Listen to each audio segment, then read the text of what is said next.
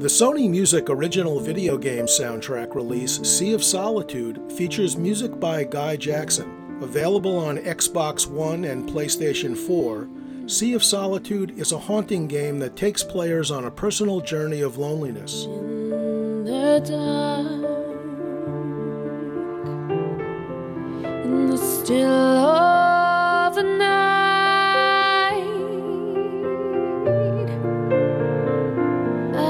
saw your face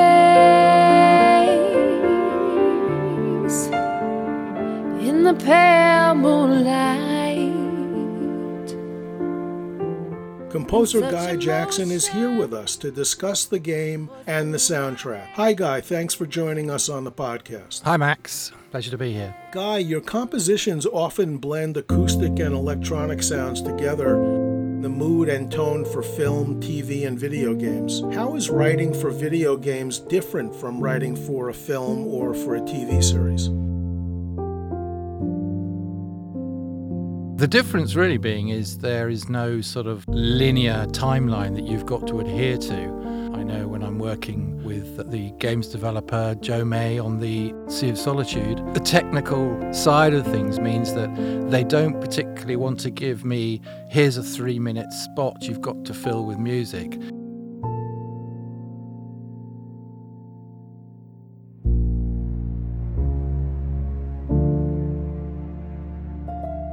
I supply them with ideas, uh, which, which then blend into the game as they're building and constructing the game. They tell me which ones work, which ones don't work. They rather like loops, looping music, not not actually loops or beats or anything like that, but they just like things that can gestate and then they can layer the different sort of levels of loops on top of each other to build up different sort of atmospheres. Whereas when you're working on a film, you're given a cutscene. Here's your start, that where the door slams, you want the music to come in there and it needs to finish when the, the door opens again. That's the main difference I find. There's no timeline.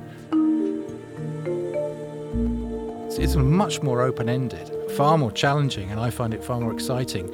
And you were saying about my hybrid approach where I blend synthetic sounds using synthesizers as well as against the, the sort of classical real instruments, crucial to the way I work.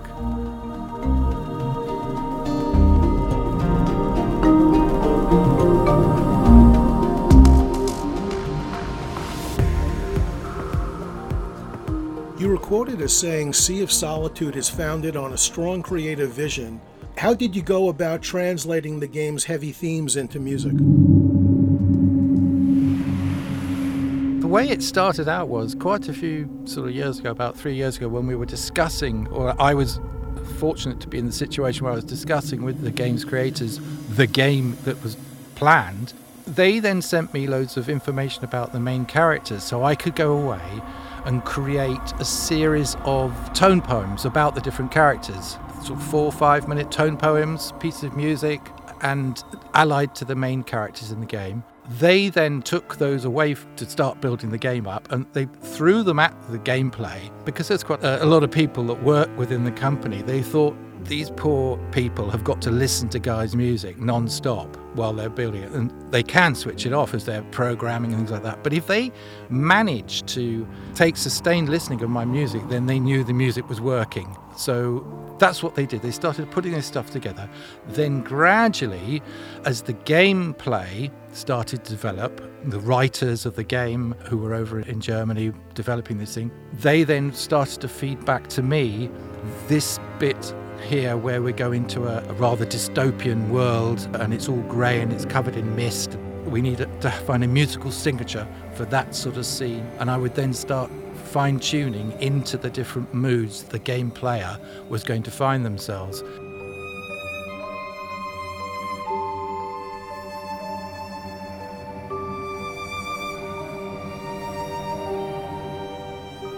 And this was still as the game was being developed.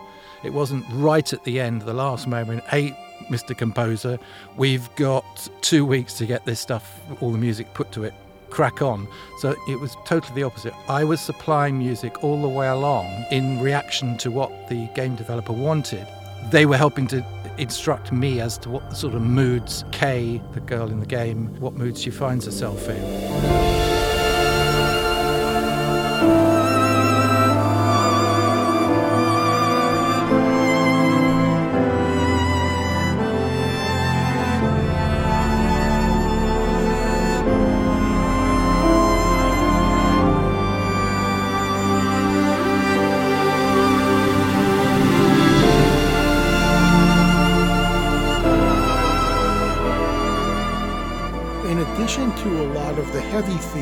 There's also music in the game that captures the feeling of relaxation, which gives some relief and respite from the darkness. One of the things that the games developers at Jo-Mei were saying to me very early on was basically, it looks like we need two main strands of music dark music and light music or sunny music. I mean, there is a character in the game called Sunny, but sunny music, as in the sunshine music.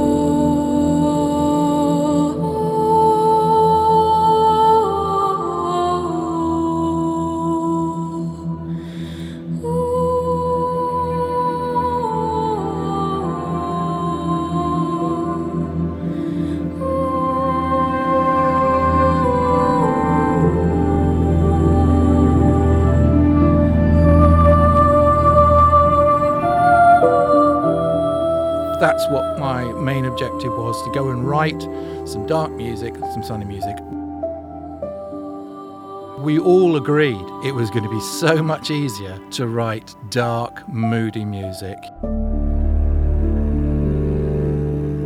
Get the right synthesizer sound, get the right tone on a cello, legato stuff, and really let it roll and it would proved right. The dark music I did first, a whole series of tones that I would then supply to them, and then it was time to write the sunny music, and that proved a lot tougher.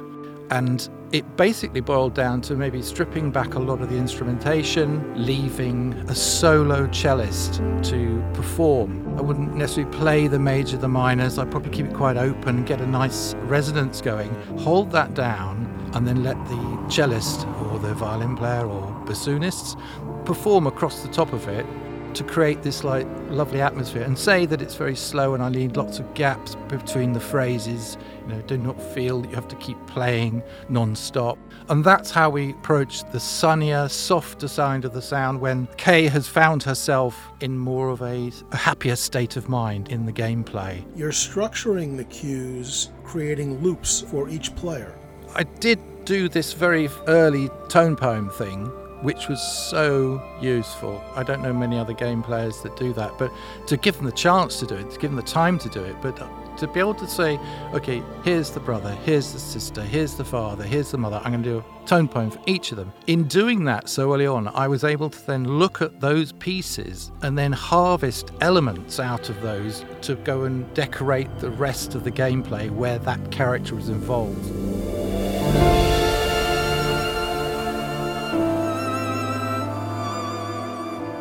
It came time to make the actual soundtrack album, did you need to readapt any of the music? I did. I had a lot of thoughts there because, as I said earlier, you create maybe one minute loops, two minute pieces of texture that loops. It could just be the sound of a sort of whistling sound when Kay walks into a very scary area, and, and, I just created a whistling sound. Now that would probably I would supply it as a stereo WAV file, and it might go on for two minutes. I would supply three others that they could then layer on top of it if, as and when they wanted to. So I had these series of pieces that would not work very well on a Sony classical album. I then thought to myself, I need to address these tunes that are more abstract things and conjure up a start, a middle, and end, and a shape, an arc to those pieces.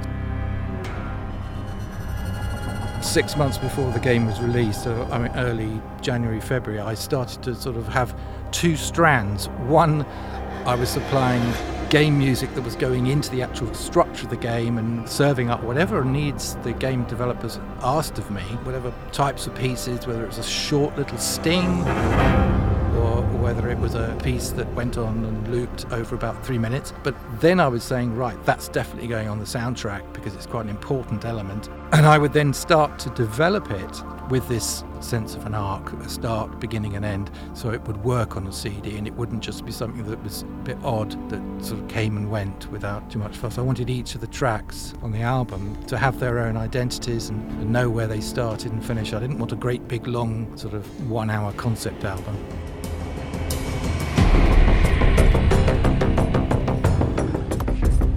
Now, the music is ambient, very lush, slow moving, not particularly driven or beat driven. Is that done intentionally so that players don't get distracted by active music? Exactly. You got it right there, Max.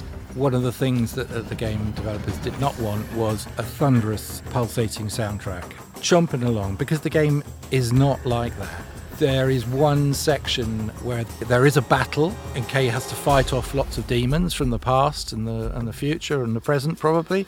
And, and that was the one area that I was allowed to tuck in and find out where I kept my beatbox.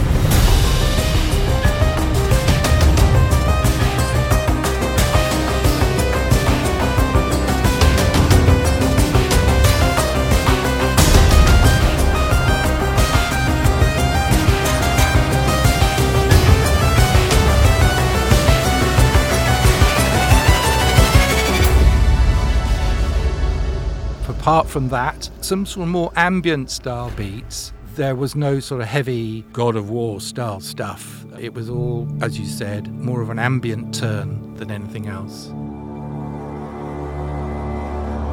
The score is a combination of synths and real instruments.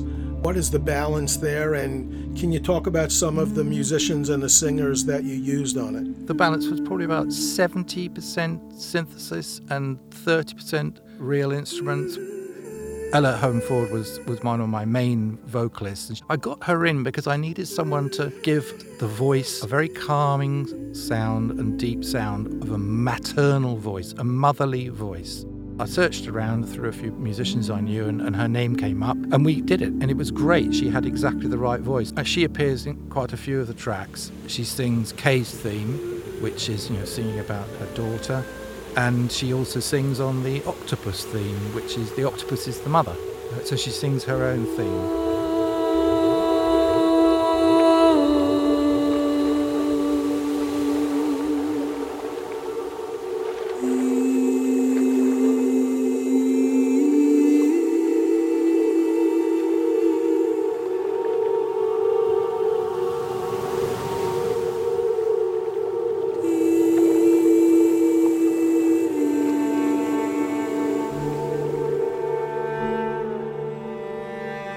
Cello is another major instrument I was using. And that's a gentleman called Tom Pickles who plays the cello on the track My Floating Sanctuary, which was very successful. And that's one of those pieces where I keep it absolutely minimal and let the cellist have the stage, so to speak.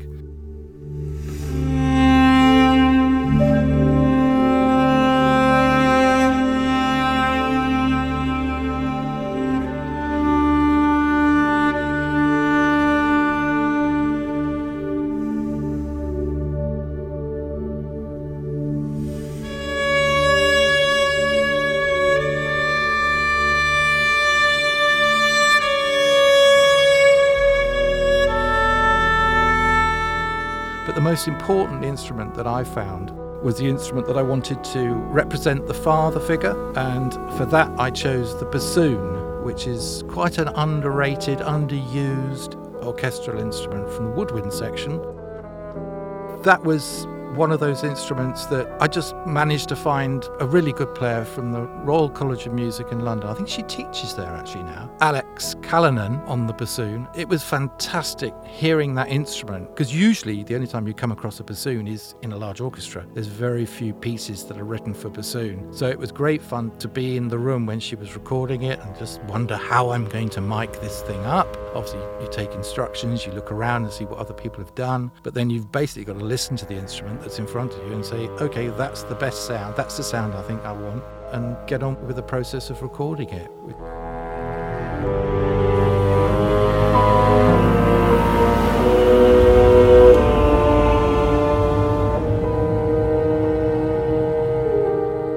Guy, you're the resident composer and sound designer for Jo-Mei Games, and you've scored and produced a lot of their titles. Sea of Solitude is Jo-Mei's first original game project. I worked on quite a lot of their online games, which were much smaller project.